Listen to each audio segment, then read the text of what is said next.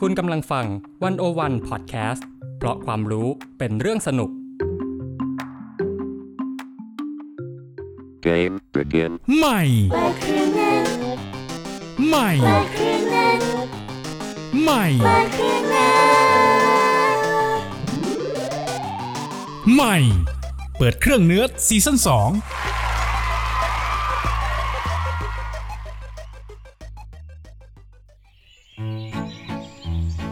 เช้าแล้วออกไปวิ่งกันเถอะ อืม ไม่ไป วันนี้อากาศสดใสเหมาะกับการวิ่งมากๆเลยนะไอ้าย ไม่วิ่งคนจะนอนอ่ะ ไม่ไป ทำไมอ่ะวิ่งมันออกจะดีต่อสุขภาพ จีนเราวิ่งในฝันมาแล้วมึงไปเหอะ เราไม่เป็นไรอ่ะ โถไอ้ายไปเถอะที่สวนมันมีแมวเยอะน่ะ อ๋อเหรอ อืมอืมโอเคไปก็ได้ แต่ไปเดินก็พอนะ เดินเร็วก็ได้นะ ถ้าเดินเร็วก็หมายถึงวิ่งอะดิ เดินเร็วกับวิ่งอ่ะจริง ๆ มันไม่เหมือนกันซะหน่อย ไม่เหมือนยังไง อยากรู้ใช่ไหมถ้าอยากรู้เราก็ต้อง เปิดเครื่องวิ่งยังไงล่ะ เปิดเครื่องเดินไม่เอาไม่วิ่ง และเครื่องเนิร์ดของเราในวันนี้ก็คือเอ็มเมธิชัยเตียวนะ หัวหน้าสมาคมคอวอยแห่งวันโอวัน เฮ้ย ชื่อสมาคมอะไรวะเนี่ย ขนวิ่งเยอะแห่งวันโอวันไง อ๋อ โอ้ยตายจริงจะหายใจความหน่อยสวัสดีค่ะ เอ็ม กราบสวัสดีผู้ดำเนินรายการและท่านผู้มีเกียรติทุกท่านนะครับ ครับแหมเริ่มมาอย่างเป็นทางการเชียว วันนี้เขามาในฐานะอะไรเนี่ย อ่าคนชอบวิ่งแล้วกันครับ เลิกเป็นเลิกเป็นไปแล้วเนาะช่างภาพ ขายกล้องซื้อรองเท้าไปแล้ว อ่ะ งั้นถามเลยละกันว่าไอ้เรื่องการวิ่งเนี่ย มันแตกต่างจากการเดินยังไง เดินเร็วแค่ไหนเรียกวิ่งเอ็ม เดินเร็วแค่ไหนเรียกวิ่งใช่ไหมอันดับแรกมาแยกก่อนว่าเดินกับวิ่งนี่ต่างกันยังไง อ่ะ อ่าก็คือว่าหลักโดยหลักการแล้วการเดินเนี่ยจะมีเท้าข้างใดข้างหนึ่งเนี่ยจะติดสัมผัสกับพื้นอยู่เสมออเช่น เดินไปข้างหน้าเท้าซ้ายค้างเท้าขวาค้างอะไรเงี้ย แต่แต่ในการวิ่งเนี่ยมันจะมีจังหวะที่ทั้งสองเท้าอะลอยอยู่เหนือพื้น อาจจะเสี้ยววินาทีหรือน้อยมากๆอะไรเงี้ย อ่า แล้วก็จะทำให้การวิ่งเนี่ยมีแรงกระแทกของของพื้นกับอ่าขาของเราเนาะเขาบอกว่าประมาณ 2-3ถึงเท่าของน้ำของน้ำหนักตัวเลย คือถ้าเกิดเรียกว่าเป็นการเดินเนี่ย มันก็จะไม่ได้กระแทกแรงมันไม่ลอยตัวขนาดนั้นใช่ไหม ใช่ ถ้าเกิดเราวิ่งแบบขาติดพื้นไปเยอะๆเราก็อาจจะบอกว่านึกว่าเป็นการเดินได้เหมือนกันปะ ถ้าวิ่งแล้วขาติดพื้นอยู่ข้างใดข้างหนึ่ง ก็จะไม่เรียกว่าการวิ่งก็จะเรียกว่าการเดิน ถ้าถ้าเทียบตามนิยามที่เขาเขียนไว้อะนะ อ่า ถ้าเกิดอย่างนี้ ถ้าเกิดขาข้างใดข้างหนึ่งมันต้องติดพื้นอยู่ตลอดเวลาได้ก็การเดินอย่างนี้ แบบสัตว์ที่เท้าเยอะๆอย่างกิ้งกืออย่างนี้เขาก็ไม่เรียกวิ่งเลยดิ เออถ้าถ้าถ้าตามนิยามนี้ก็กิ้งกือคงเรียกว่าวิ่งไม่ได้นะเพราะว่ามันต้องมีสักขาแล้วที่มันติดพื้นอยู่ ถ้าเกิดมันวิ่งมันต้องลอยอยู่บนอากาศ ใช่ แต่ทีนี้วิ่งเนี่ยมันมีจังหวะที่ขาทั้งสองข้างมันลอยออกจากพื้นใช่ไหมแล้วมันต่างจากกระโดดยังไงกระโดดมันก็ขาลอยออกจากพื้นเหมือนกันนะ น่าสนใจว่ะ อืมถ้านึกนึกภาพง่ายๆนะแบบถ้าสมมุติเป็นการกระโดด มันจะกระโดดในแนวแนวดิ่งนะก็คือนึกถึงภาพเข็มนาฬิกาชี้ไปตรงเที่ยงตรงก็ได้ ก็คือกระโดดก็คือขึ้นไปเฉยๆแต่ในขณะที่การวิ่งนี่เราโฟกัสการเคลื่อนตัวไปข้างหน้า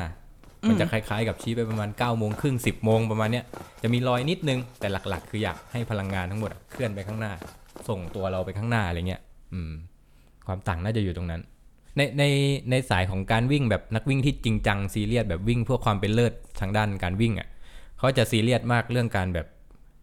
เวลาที่เราลอยอยู่บนอากาศเนี่ยแบบน้อยที่สุด เพราะว่ามันเป็นการสูญเสียพลังงานโดยใช่เหตุ อ้าวเหรอ เออ คือเราจะไปข้างหน้าว่างั้น ใช่ พุ่งอย่างเดียว ใช่ นึกภาพว่าถ้าเราวิ่งแล้วลอยเยอะแบบเด้งตัวข้างบนเยอะมันจะเสียเวลาใช่ไหมเราควรจะเอาแรงเราถ่วงไปข้างหน้าเพื่อให้มันวิ่งไปมากกว่าใช่ไหมแล้วก็ที่ซีเรียสไปละเอียดไปกว่านั้นคือ วินาทีหรือเล็กกว่าวินาทีที่เราสัมผัสพื้นอะสมมติวิ่งแล้วเท้าสัมผัสพื้นเขาจะให้สัมผัสแบบไม่นาน ไม่แช่เท้านานอะไรเงี้ย แต่แล้วรีบยก แต่แล้วรีบยกอะไรเงี้ย ตกลงว่าก็ซีเรียสทั้งจังหวะที่เท้าแตะพื้น แล้วก็ซีเรียสทั้งจังหวะที่ลอยอยู่บนอากาศด้วย ใช่ ก็เป็นดีเทลที่แบบเขาพยายามเก็บรายละเอียด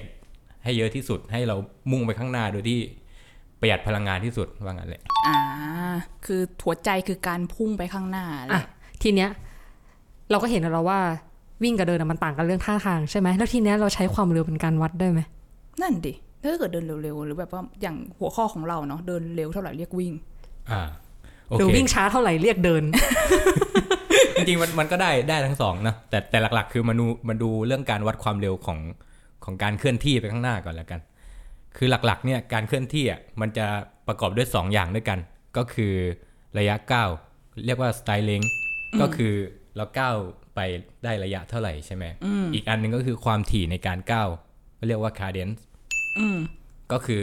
1 นาทีเราก้าวไปกี่ครั้งจำนวนความถี่อะไรเงี้ยพอสองอย่างนี้มารวมกันอ่ะมันเลยเป็นการเคลื่อนที่ไปข้างหน้ากลายเป็นความเร็ว แล้วก็โดยหลักๆแล้วในการวิ่งในที่รู้กันเขาจะใช้หน่วยก็คือเป็นเพส เป็นเพสก็คือเอาสองสิ่งเนี้ยแหละมาวัดอย่างเงี้ยเหรอ ใช่ แต่แต่สุดท้ายแล้วสิ่งนี้จะถูกนับเป็นนาทีต่อ 1 กิโลเมตร เช่น ถ้าเราวิ่ง 1 กิโลด้วยความเร็ว 6 นาที มันก็จะกลายเป็นเพส ขอโทษค่ะคุณครูขอโทษค่ะ มันก็จะกลายเป็นเพส เพจ ห ห ก ก หน่วยมันคือนาทีต่อกิโล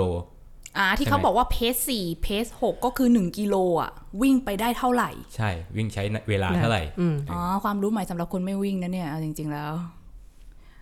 แล้วไอ้ที่บอกว่าระยะก้าวหรือความถี่ในการก้าวเนี่ยมันมันส่งผลหรือแบบว่ามันขึ้นอยู่กับอะไรบ้างมันแบบ คนขาพูดพูดง่ายๆว่าคนขายาวมันก็จะมีระยะก้าวที่เยอะกว่าอย่างนี้ก็ดูเร็วกว่าอะไรแบบนี้ปะ ใช่ก็ก็มีโอกาสที่จะมีระยะก้าวมากกว่าคนขาสั้นอยู่แล้ว แต่ที่มันจะชดเชยกันคนขาสั้นเขาก็ต้องไปเน้นในการเพิ่มความถี่ในการก้าวเช่นสมมุติว่าคนขายาวก้าว180 ครั้งต่อหนึ่งนาที คนขาสั้นก็อาจจะต้องมากกว่านั้น เพื่อให้ได้ความเร็วเท่ากับคนขายาว อืมก็คือถ้าเกิดแบบว่าตัวเองด้อยจนจุดไหน ถ้าเกิดระยะก้าวไม่ยาวเราก็ไปเดินสับแตก ใช่ ๆเดิน สั สั บบ เอา ตีนแตกแล้วกัน อย่างแบบรองเท้าวิ่งมันก็มีแบ่งเป็นสองสายนะ บาง ใช่ บาง ใช่ อันอะไรอย่างเงี้ย แบบออกแบบไว้สำหรับคนที่วิ่งถี่เนี่ยก้าววิ่งถี่กับอีกแบบหนึ่งก็คือ เป็นรองเท้าสำหรับคนที่ความยาวก้าวอะเยอะอะไรแบบนั้น มันจะช่วยซัพพอร์ตต่างกัน เออ อ๋อจริงเหรอ ใช่ อย่างนี้เราก็ต้องรู้อะดิว่าเราเป็นคนแบบไหน ใช่ แล้ววิ่งไปสักระยะคิดว่าน่าจะรู้ได้ จับทางตัวเองได้ว่า เราควรไปดันในด้านไหนของตัวเองอะไรเงี้ย น่าสนใจ อ่ะ เดี๋ยวสิยังไม่ได้มาที่เรื่องของคำถามของเราเลยอะ อืม ว่าแบบเดินเร็วเท่ากับวิ่งได้เปล่าหรือวิ่งช้าเท่ากับเดินได้ป่ะ จริงๆ ตอบว่ามันก็ได้นะคำถามมันแปลกๆหน่อยนะแต่ จริงๆจริงๆได้ เฮ้ยแต่เอ็มก็ตอบได้ จริงๆได้ เป มั ล่าน มันก็มีส่วนที่มันเขาเรียกว่ามันมันซ้อนกันอยู่อะในในช่วงความเร็วใช่ไหม อ่ะ ก็คือหลักการก็คือระยะก้าวบวกความถี่ในการก้าวถ้าเราอยากจะวิ่งแต่ความเร็วเท่าเดิน แล้วก็ซอยเท้าถี่ๆก้าวสั้น ๆ อันนี้ก็เกิดขึ้นได้ หรือถ้าเราอยากจะเดิน ให้มันเร็วมันก็จะมีวิธีอยู่ อาจจะเดินแบบทีๆก้าวทีๆก้าวยาวขึ้นอะไรเงี้ยอืมแต่แต่ถึงที่สุดนะ มันก็จะมีความเร็วที่มันไกลกันเป็นไปไม่ได้อะหมายถึงว่า เดินไม่สามารถเร็วเท่าวิ่ง อืม วิ่งไม่สามารถช้าเท่าเดิน อืมเพราะว่าท่าทางมันก็ไม่ให้ ใช่ อ่าแต่ว่ามันก็มีส่วนที่แลบกันอยู่ มันแลบกันอยู่ที่ประมาณเพสเท่าไหร่นะเอ็ม คือคือคืออันนี้ก็ต้องไปไปดูสถิติของของแต่ละแต่ละอันนะอย่างการเดินเนี่ยเขาบอกว่าอย่างเร็วที่สุดก็อยู่ที่ประมาณเพจสามกว่ากว่าๆอะไรเงี้ยมันก็เร็ว ไวนะ มาก เพ เร็ว สสามนั่นเท่ากับว่า 1 กิโลใช้เวลา 3 นาที ๆใช่สามครึ่ ก ง ว่าๆ สามนาทีครึ่งอะไร บ้าไป เงี้ย แล้ว นั่นคือเดินเหรอ ใช่ ซึ่งมันเร็วกว่าเรา วิ่งอยู่ เออนั่นแหละเลยเลยบอกว่ามันมีส่วนที่ซ้อนกันอยู่ แต่แต่ถึงที่สุดแล้ว เราไม่สามารถเดินเร็วเท่ายูเซนโบลต์หรือคิปโชเก้ใช่ไหม อันนั้นก็เกินไป อออันอันนั้นก็เป็นข้อจำกัดของท่าทาง เพราะว่าถ้าถ้าจะถึงความเร็วระดับนั้นน่ะแน่นอนว่ามันจะถูกปรับไปเป็นการวิ่งอยู่ดี เราจะมีการลอยอยู่เหนืออากาศอยู่ อันนี้เริ่มมีชื่อนักวิ่งโผล่มาแล้วนะคะเดี๋ยวจะคุยกันต่อไป แต่ว่าขอขัดก่อนก็คือว่า จริง ๆอะตอนที่เราคุยกันเรื่องสคริปต์เนาะคือ เอ็มอะเปิดคลิปของคนที่เดินได้เร็วที่สุดให้ดู เออเขาชื่ออะไรนะ เขาชื่อว่าทอมบอสเวิร์ดอันนี้เป็นการทำลายสถิติระยะ1ไมล์ในการเดินนะ อ่าอ เขาใช้เวลาไป 5 นาที 31 วินาที โอ้ ซึ่งตอนที่เราดูอะเราก็สงสัยกันมากว่า ถ้าเดินเขามันจะเป็นยังไงวะถ้าเดินเร็วขนาดนั้น ปรากฏว่าเหมือนป้าในสวนลุม ก็คือสับ อ่ะ ตี โอน เค แตก อยากรู้ว่าใครอยากรู้ว่าแบบเป็นท่าแบบไหนเอาชื่อนี้ไปลองเสิร์ชได้ทอมบอสเวิร์ดนะคะ ก็คือแบบว่าเป็นท่าที่เห็นแล้วว่ามันกึ่งมันเร็วเท่าวิ่งอะแต่ เดิน มั สับ แบบ อะ มันไม่เหมือน ใช้คำว่า ท่า เดิน วิ่ง สับ เร็วมากๆ เร็วกว่าเราวิ่งแบบสุดแรงอ่ะ จริง อ่ะนอกจากเรื่องแบบเดินเร็วแล้วเนี่ย เรามาพูดถึงเดินทนบ้างได้ปะเพราะว่าอย่างวิ่งเนี่ยมันจะมีวิ่งมาราธอนกับวิ่งระยะสั้นอย่างนั้นอะคือเรามีเดินมาราธอนหรือแบบคนเราเนี่ย มันสามารถเดินทนได้นานแค่ไหน จริง ๆ มันก็มีสถิติที่แบบหลากหลายมากนะ แบบเงื่อนไขแบบเดินแบบหยุดไหม หรือไม่หยุดเลยอะไรแบบเนี้ย แต่แต่อันนี้ง่ายๆ แล้วกันยกมาให้ดูว่า ก็คือ 24 ชั่วโมงเนี่ย เราเดินได้ระยะทางเท่าไหร่ ตามที่แบบเล็กเคยมีเลคคอร์ดมา ก็สรุปว่า 24 ชั่วโมงเดินได้ 228.930 กิโลเมตร โห นี่คือเดี๋ยวนะ 24 ชั่วโมงนี่คือไม่นอน ก็ไม่นอนก็เดินแต่แต่แต่ไม่รู้ในดีเทลนะว่าเขาพักกินน้ำหรืออะไรกินข้าวเข้าห้องน้ำเลยอันอันนี้อันนี้ไม่แน่ใจเนาะในใน อาจจะเดินไปเดินไปเข้าห้องน้ำไป ทำยังไงก่อน มันก็ต้องแบบเอ้ยมันแบบจะทำลายสถิติไงก็มันอันไม่ไหวอ่ะเออก็มีร่องรอยหรือเปล่าก็ไม่แน่ใจ อ่ะใครเป็นคนทำสถิตินั้น ก็สถิตินี้ถูกสร้างโดยคุณเจสเซ่คัสเทนดานะครับ จากอเมริกาในปี 1976 โหก็ ถือว่ นานแล้ว มก นะ อืม ไม่รู้ว่าตอนนี้มีใครทำลายสถิติไปหรือยัง อาจจะมีก็ได้แต่ว่าไม่ได้บันทึกไว้ ก็ยังเป็นปริศนา หรื ต่ อ อ อาจ ไป จะเป็นเงื่อนไขอื่นอย่างที่บอกว่าเดินไปเรื่อยๆ ที่เกิน 24 ชั่วโมงเนี่ยภายใต้เงื่อนไขที่ต่างกันนะเช่นท่านี้ก็บอกว่าเดินใน 24 ชั่วโมงได้เท่าไหร่อันนู้นอาจจะเดินแบบไม่หยุดเลยได้เท่าไหร่อะไรเงี้ยมันมันมี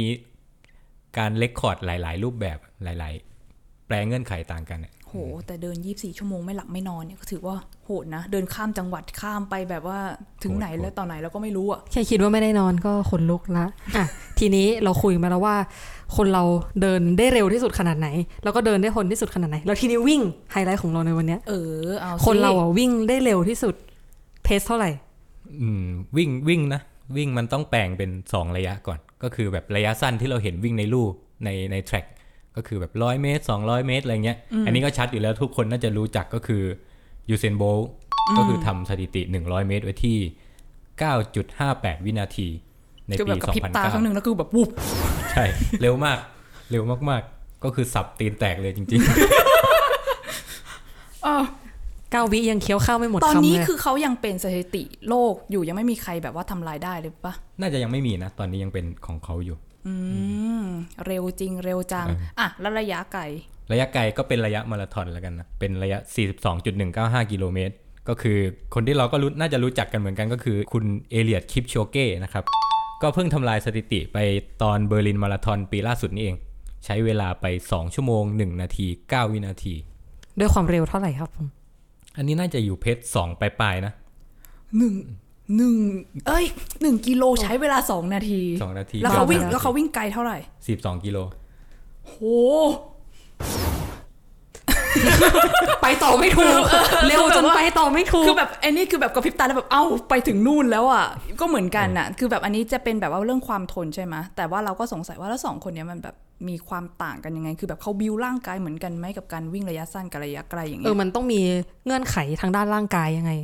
ต่างกันขนาดไหนหรือเปล่า ลองค้นค้นรูปดูก็ได้นะว่า 2 ชื่อเนี้ยเราจะเห็นความต่างโดยชัดเจนเลย คือคิงทั้ง 2 ระยะเนี้ยก็คือมีความต่างในแง่โครงสร้างร่างกายการฝึกซ้อมอะไรก็ต่างกัน เพราะว่าเป้าหมายต่างกันนะอย่างยูเซนโบลต์เนี่ยเขาจะตัวหนาๆมากมีกล้ามตัวถึกๆหน่อย หนาไปทำไมอ่ะ คิดว่ามันต้องใช้พลังระเบิดในการวิ่งระยะสั้นนะคือแบบปืนลั่นปุ๊บปุ้งต้องอัดแบบสุดเลย แล้วมันใช้พลังกล้ามเนื้อแบบเยอะมาก ในในขณะที่คลิปโชเก้นี่ตัวบางบางบางมากเลยแบบผอมเลย แล้วแล้วแล้วเขาแบบ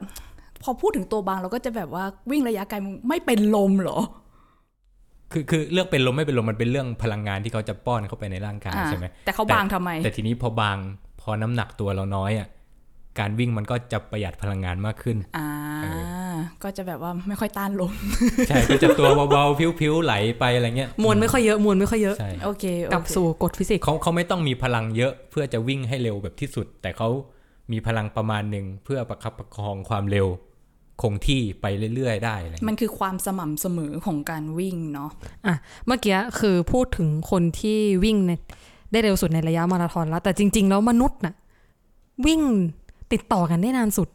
กี่ชั่วโมง นั่นดิ มาราธอนมันก็มีแบบว่าจำกัดแบบเป็นเส้น จำกัด ทาง ระยะ ของมัน เนอะ เนาะ คือมันก็ยังมีจุดตัดกันอยู่ แต่แบบเอาแบบสุดๆละนานอะนานแบบ ชั่วการละปวสาร ไม่หยุดเลยใช่ไหม ไม่หยุดเลย ที่ในในเรคคอร์ดมันก็มีอยู่นะ ก็คือคุณดีนคานาซัสเนี่ยเขาเคยออกวิ่งในเงื่อนไขที่ว่าจะไม่หยุดเลย ก็ในปี 2005นะเขาวิ่งไปได้ระยะทาง 563 กิโล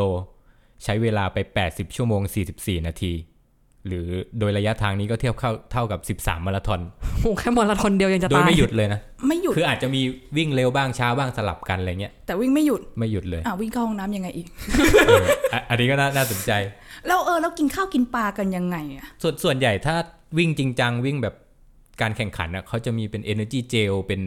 เป็นอะไรแบบนั้นเป็นอาหารเหลวเป็นอะไรทำนองนั้น วิ่งไป มากกา ดูดไปอะไร ใช่ อย่างนี้สินะอ๋อก็พอเข้าใจได้อยู่ อ่ะแต่แหมมันก็นานอ่ะ 80 กว่าชั่วโมง 563 กิโลเมตร จริง ๆ แล้วร่างกายเรามันถูกออกแบบเพื่อการวิ่งขนาดนั้นเลยหรือเปล่าอ่ะ อืมคำถามน่าสนใจ เพราะเวลาเราวิ่งเราก็ทรมานอยู่ระดับหนึ่งอะนะ คือร่างกายเราบางทีไม่ได้ออกแบบมาเพื่อการวิ่งโดยธรรมชาติเปล่าวะ แต่โดยธรรมชาติอะเราถูกออกแบบเพื่อนอนอย่างแน่นอน เออ นอนมันง่ายกว่ากันเยอะเลย คนเรานอนติดต่อกันได้หลายชั่วโมงไง แต่วิ่งติดต่อหลายกันชั่วโมงอ่ะ มันแบบ มันแบบมันต้องบิ้วไง เข้าใจเปล่า เอ เอ อ อหรือ นึก ว่า ออกนึกออก มนุษย์มันเกิดมาเพื่อวิ่ง เออแต่แต่พูดถึงเรื่องนอนก่อนน่าจะใช่เลยก็คือ ถ้าพูดถึงเมื่อก่อนที่เราต้องล่าล่าสัตว์หาอาหารแบบจริงจังอะ่ะคิดว่าร่างกายเราก็คงต้องทำยังไงก็ได้ให้ประหยัดพลังงานมากที่สุดนะเพราะว่าการออกไปหาแต่ละครั้งมันไม่ง่าย แล้วก็การออกไปใช้แล้วก็ต้องคุ้มหมายถึงว่าต้องได้กลับมาอะไรเงี้ยอันนั้นเรื่องนอนนะคิดว่าคิดว่าน่าน่าจะเป็นเหตุเป็นผลอยู่ อันนี้คือเปิดเครื่องนั้นเคยทำเรื่องทำไมมนุษย์เราไม่จำศีลด้วยนะเอาไปแอบฟังกันได้ เอ้ยขายของ ขายอิน เบาๆ อัดต่อ โอเค ส่วนเราเราคิดว่าขามนุษย์เนี่ยถูกออกแบบมาเพื่อวิ่ง เพราะมันมีลักษณะคล้ายๆสปริงอ่ะนึกนึกภาพพวกข้อต่อต่างๆ เวลาเราเดินกระโดดหรือสัมผัสพื้นเนี่ย มันจะมีความงอลงนิดนึงนะ เราไม่มีทางที่จะแบบกระโดดแล้วขาเราตรงเป๊ะเสมอนะเพราะอะไรเพราะว่ามันถูกออกแบบมาเพื่อซับแรงกระแทกที่เกิดจากการสัมผัสกับพื้นเนี่ย นั่นหมายความว่าเราก็โดนขาเราออกแบบมาเพื่อการวิ่งการซัพพอร์ตการรับแรงกระแทกอยู่ประมาณหนึ่ง ใช่ และมันก็มีความเชื่อมต่อกันระหว่างข้อต่อสะโพก คอบอดี้อะไรเงี้ย มันซับแรงกระแทกมีมีผลแบบหมดเลยอะอย่างยกตัวอย่างก็คือ คิดว่าคนเนี่ยมีโหมดเอาตัวรอด ก็เลยการวิ่งเลยทุกคนสามารถทำได้ Run. อ่า เออก็เพราะว่า หม เว ด ลา เอาตัวรอดอย่างเช่น อย่างเช่น มองไปยุคแบบยุคหินเมื่อก่อนเลยนะ แบบเจอแบบสถานการณ์ขับขันเป็นสัตว์ป่ากำลังไล่เราเนี่ยเราจะหนีออกจากตง เรา นั้น จะรู้ว่าต้องทำยังไงโดยธรรมชาติ ใช่ พูดอย่างนี้ได้ไหม เราก็จะต้องหนีออกจากจุดนั้นเพื่อหนีอันตรายที่เกิดขึ้นใช่ไหมลองลองนึกภาพมันเคยเห็นคลิปฝรั่งแกล้งอันหนึ่งอ่ะแบบปั่นจักรยานอยู่แล้วแบบเจอเหมือนคนแต่งตัวเป็นผีหรืออะไรสักอย่าง ทิ้งจักรยานแล้ววิ่งหนี แล้วทำไมไม่ปั่นจักรยานหนี่ เนี่ยแล้วก็น่าน่าตั้งคำถามว่าจริง ๆ แล้วเราเชื่อมั่นในอะไรมากกว่ากัน เราเชื่อเท่า แต่แต่อาจจะเป็นไปได้ว่า จักรยานพออยู่จุดหยุดนิ่งอ่ะและการจะออกตัวมันช้า แต่การที่เราวิ่งอ่ะสับเลย อ่า ไปได้เลยแบบ สัญชาตญาณการหนีของมนุษย์อยู่ที่การวิ่ง ถ้าเกิดว่าการวิ่งอะเป็นอาวุธของโหมดเอาตัวรอดของมนุษย์นะคือเราก็น่าจะวิ่งพอแค่ให้หนีพ้นภัยอันตรายไหมก็คือเราเราน่าจะถูกออกแบบมาให้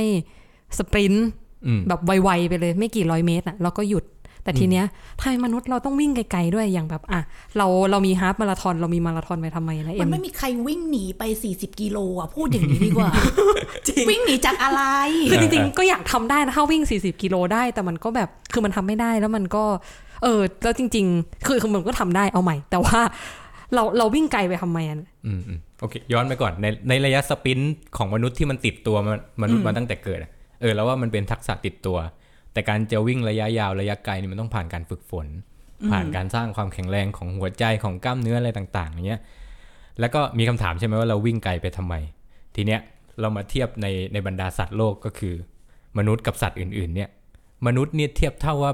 เป็นสัตว์ที่อยู่ในความเร็วระดับกลางเท่านั้นนะก็คือว่าไม่ได้เก่งอะไรถ้าจะวิ่งแข่งกับสัตว์อื่นอะไรเงี้ยคือว่าแบบอ่อนดอยมาก นูบนูบ ๆ เออแต่แต่แต่สิ่งที่มนุษย์มีก็คือ มนุษย์มี endurance สามารถสร้าง endurance ได้ ก็คือความทน อ่า เออสามารถ ไม่เร็วนะ แต่ว่าก็ทนอยู่ ใช่ มันมันเลยเป็นเป็นที่มาของการล่าสัตว์เมื่อก่อน เราไม่สามารถวิ่งจับกวางได้แบบวิ่งสู้สับขาแตกไปจับคอก วางเป็นไปไม่ได้ใช่ไหม แต่สิ่งที่เราทำได้คือเราต้อนไปเรื่อยๆ อ่า ค่อยๆวิ่ง ค่อยๆ ต้อนไปจนแบบสัตว์หมดแรงอะไรเงี้ย แล้วก็จับ อืม อืมซึ่งนั่นก็ใช้ความ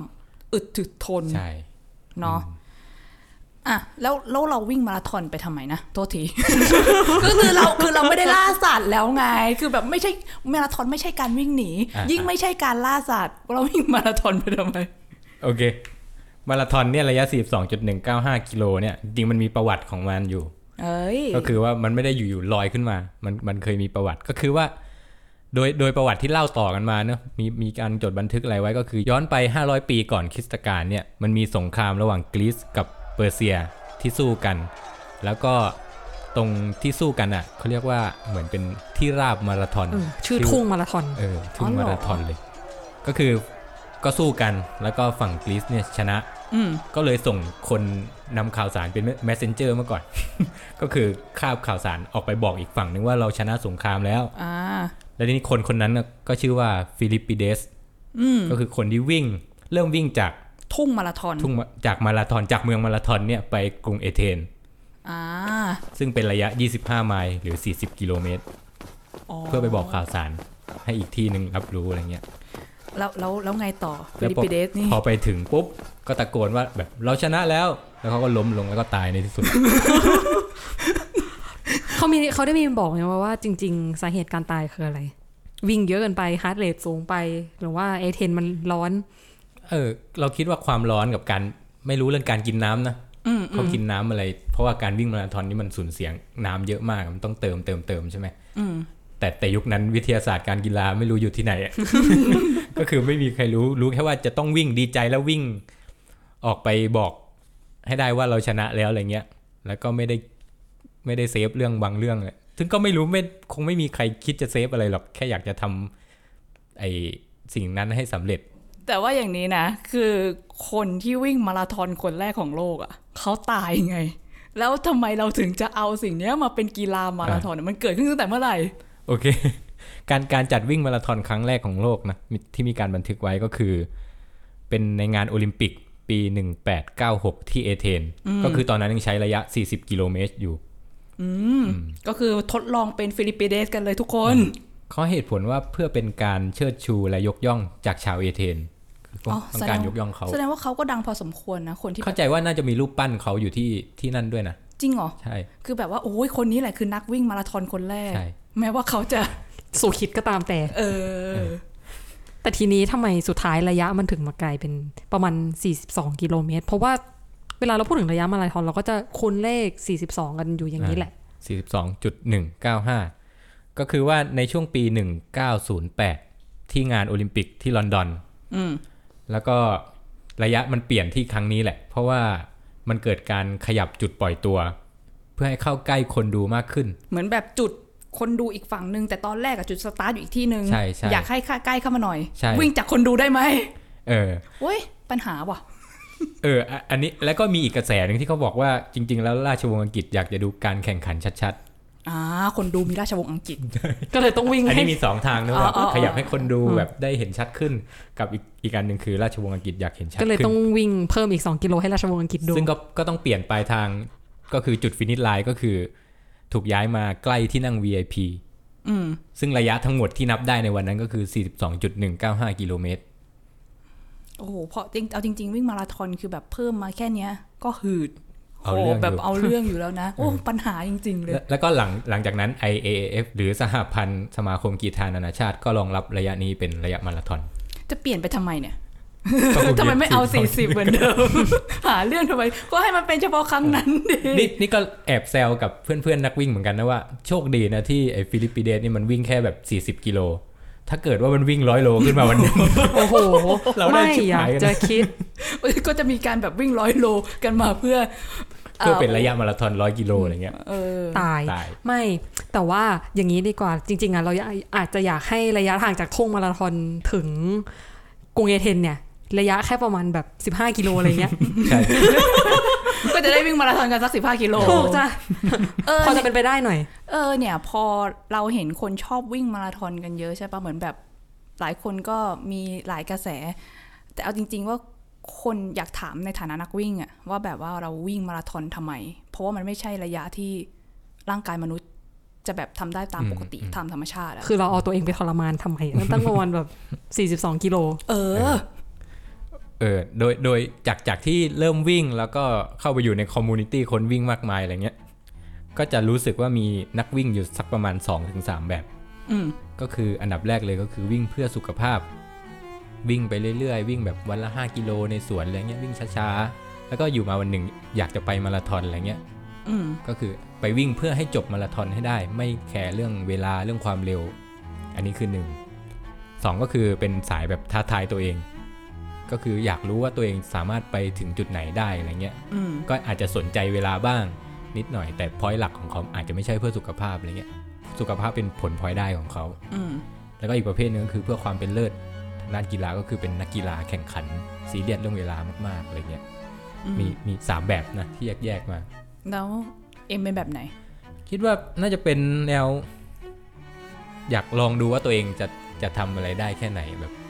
อยากรู้ศักยภาพของตัวเราเองอะไรเงี้ยว่ามันจะไปได้สักเท่าไหร่ เพราะว่าก่อนหน้ามาวิ่งไม่มีภาพตัวเองจินตนาการว่าจะวิ่งได้เป็น 10กิโลอะไรเงี้ยไม่ไม่เคยมีภาพนั้นมาชีวิตนี้ไม่เคยออกกำลังกายมาก่อน อะไรแบบเนี้ย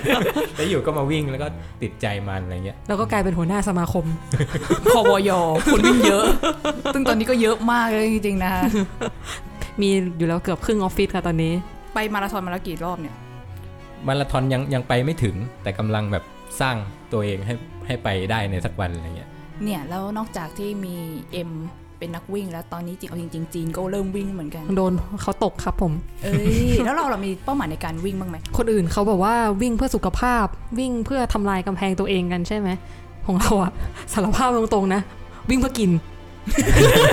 พอเราวิ่งปุ๊บเราก็จะได้แบบมีข้ออ้าง คือมันก็ไม่เชิงนะ แต่มันก็จริง ๆ ก็คือว่าพอวิ่งแล้วมันกินได้เยอะเพิ่มขึ้น แล้วมันก็ทำให้ร่างกายมีพลังงานมาพูดตรงๆก็ก็ก็เขินแต่ว่ามันทำงานได้ดีขึ้นจริงๆ เพราะก่อนหนั้นเนี้ยเราแบบทำ IF ใช่ไหมแล้วมันก็คือจริงๆมันก็ควรกินแคลอรี่ตามที่แบบว่าวันหนึ่งต้องการแหละ แต่ว่ามันก็ยากใช่ไหมล่ะในการที่จะยัดแคลอรี่ทั้งหมดลงใน 2 มื้อ หรือว่าแบบในช่วงแบบเวลาที่กำหนดอะไรเงี้ยอย่างแบบกิน 8 ชั่วโมงอะไรเงี้ยก็ยากอยู่เลยแต่พอ ออกกำลังกายปุ๊บ แล้วก็กลับไปกินตามเดิมสามมื้อเงี้ยกินได้เยอะขึ้นแล้วก็ พอวิ่งก็ เออก็ก็ก็เอนจอยชีวิตดี เหมือนแบบมีอย่างอื่นเข้ามาเสียบในตารางชีวิตเพิ่มขึ้น น่าสนใจ ด้ว น่าย สนใจพอมีเหตุผลว่ากินเพื่อ เอ้ยไม่ใช่วิ่งเพื่อไปกินแล้วเนี่ย ก็เริ่มดูน่าสนใจขึ้นมาทันทีเลย ไปเลยไหมวันนี้ แหม คือคือคือจริง ๆ มันก็ทั้งวิ่งเพื่อกินแล้วก็กินเพื่อวิ่งเนาะเมื่อกี้ไหนๆไอ้ายก็พูดผิดมาแล้วอะไรอย่างเงี้ยเพราะว่าสุดท้ายแล้วพอเราวิ่งแล้วพอมันติดจริง มันก็ปรับการกินเราด้วยเพื่อให้เราแบบว่าต้องกินในสิ่งที่กลายเป็นพลังงานเพื่อวิ่งอะไรอย่างเงี้ยเออ อ่ะมีอีกคำหนึ่งที่เคยได้ยินกันบ่อยก็คือ วิ่งเนี่ย สามารถทำได้เลยวันนี้ ไม่จำเป็นต้องมีอุปกรณ์ มีแค่สองขาของเราก็พอ อันเนี้ยถามนักวิ่งแบบว่ามันจริงไหม เอ็มเอ็มน่าจะเป็นคนตอบเรื่องนี้ได้ดีที่สุดนะ แหม จริงไว้เหรอจริง ๆ มันก็จริง เพราะว่าเราก็วิ่งตัวเปล่าได้ใช่ไหมแต่โลกนี้แบบมันโหดร้ายเหลย โลกทุนนิยม มันมี โฆษณามีเลย โลกโหดร้ายหรือว่าเราเองที่เปราะบาง เอาคนละครึ่งทางแล้วกันจำได้เลยวันแรกที่วิ่งก็คือหนึ่งหมื่นบาทอะเอาจริง ๆ ก็คือนาฬิกาหนึ่งเรือนกับรองเท้าหนึ่งคู่ มันจำเป็นแค่ไหนวะ จริง ๆ ไม่ต้องราคานี้ก็ได้ เราคิดว่านะรองเท้าอะไรก็ได้ แบบซัพพอร์ตไม่ไม่กระแทกแรงเกินหน่อยนุ่มๆหน่อยอะไรเงี้ยแล้วก็นาฬิกาที่พอจะวัดอัตราการเต้นของหัวใจได้ อันเนี้ยเพื่อความปลอดภัย ก็คือวิ่งครั้งแรกหัวใจอาจจะวิ่งไปโซน 5 อะไรเงี้ยไปแบบเกือบ 200 อะไรเงี้ย อันนี้ก็ก็เป็นมาตรวัดว่าแบบเพื่อป้องกันไม่ให้เราเกินไปมันอาจจะเสี่ยง เราไม่รู้ว่าเรามีโรคหัวใจหรืออะไรแทรกซ้อนอยู่บ้างอะไรเงี้ย การมีมันไว้แล้วก็มอนิเตอร์ตัวเองอะ่ะอืมก็ก็น่าจะดีกว่า คือพอมันหัวใจมันเต้นเร็วเกินไปเราต้องแบบชะลอการวิ่งหยุดวิ่งอะไรอย่างนี้เลยหรือปะ คือคือโดยโดยโดยโดยธรรมชาติเราจะไม่วิ่งเร็วจนแบบเราขาดใจตายใช่ไหม แต่แต่ทีนี้การการวิ่งเร็วอะมันอาจจะไปกระตุ้นให้ สิ่งที่ไม่ปกติในร่างกายเรามันออกมา เช่นแบบมีภาวะหัวใจเต้นผิดจังหวะอะไรเงี้ย มันก็จะเกิดขึ้นมาได้ในจังหวะที่อัตราการเต้นของหัวใจสูงๆอะไรเงี้ยมันก็เป็นความเสี่ยงที่เราต้องแบกรับ เนี่ยฟิลิปปิเดสไม่มีไง สมัยนั้นอะ ทีนี้ มันมันมันก็มีการแนะนำของในกลุ่มคนวิ่งว่าให้เริ่มวิ่งจากโซน 2 เริ่มวิ่งจากเบาๆจ็อกกิ้งเบาๆอะไรเงี้ยเพื่อสร้างพื้นฐานอะไรเงี้ยเพื่อให้ระบบหัวใจระบบหลอดเลือดอะไรมันดีขึ้นก่อนแล้วค่อยๆวิ่งเร็วอะไรเงี้ยอืม อาจจะขอให้นาเอ็มพูดนิดนึงว่าโซนเนี่ยคืออะไร โอเค ลึกเลยทีนี้ เอาแล้ โอเค วคร่าวๆก็ได้คร่าวๆโซนหนึ่งโซนสอง ก็คือ เนี่ย อัตราการเต้นของหัวใจเราจะแบ่งเป็น 5 โซนโดยโดยง่ายๆนะก็คือโซน 1 โซน2เนี่ยก็คือแบบร่างกายจะหยิบไขมันมาใช้เป็นหลักมากกว่าคาร์โบไฮเดรตอืมแล้วก็พอไปโซน 3 เป็นโซนแอโรบิกเราเต้นแอโรบิกโซน 3 ใช่ไหมก็จะถัดไปก็เป็นโซน 4 โซน 5 ซึ่งอันเนี้ยเป็นเป็นสายวิ่งเร็วจัดๆวิ่งเพื่อทำความเร็ววิ่งเพื่อแบบ ฝึกกล้ามเนื้อฝึกหัวใจให้ทนทานอะไรสักอย่างเนี่ยแหละ คืออธิบายง่ายๆ น่าจะประมาณนี้ ซึ่งมันวัด ตัดกันแต่ละโซนที่ฮาร์ดเรทปะอัตราการเต้นของหัวใจหรือว่าเขาวัดกันตรงไหน จริง ๆ โซนแต่ละคนไม่เท่ากัน อ๋อ เช่นโซน 2 ของเราอาจจะเท่านี้ แต่โซน 2 อีกคนอาจจะกว้างมากไปถึง 160 อะไรเงี้ยอาจจะอยู่ในโซน 2 ก็ก็ขึ้นอยู่กับโครงสร้างแต่ละคน อันนี้อาจจะต้องไปตรวจแลบจริงจังถ้าอยากรู้ แต่คือมันก็มีวิธีวัดคร่าวๆอยู่ก็คือว่าถ้าดูจากเอ่ออัตราการเต้นหัวใจสูงสุดใช่ไหมคืออย่างโซนประมาณโซนหนึ่งโซนสองอะเวลาเราวิ่งอะเรายังจะพอแบบพูดคุยกับเพื่อนได้อยู่เวลาวิ่ง เขาเรียกว่าท็อกเทส เออเออแต่ว่าพอโซนสามโซนสี่เนี่ย เริ่มชักจะหอบหอบๆคุยไม่ได้ เริ่ม ละ แบบลำคาญแล้วไม่อยากคุยสัก เอ เท่าอไหร่แล้ว เออ อ๋อ โอเคเลย อะไรแบบนั้นส่วน งั้ โซนห้าก็คือแบบมึงหายใจ ไป เถอะ เลย วัน อ ห ย่า ลั มาง คุย กัน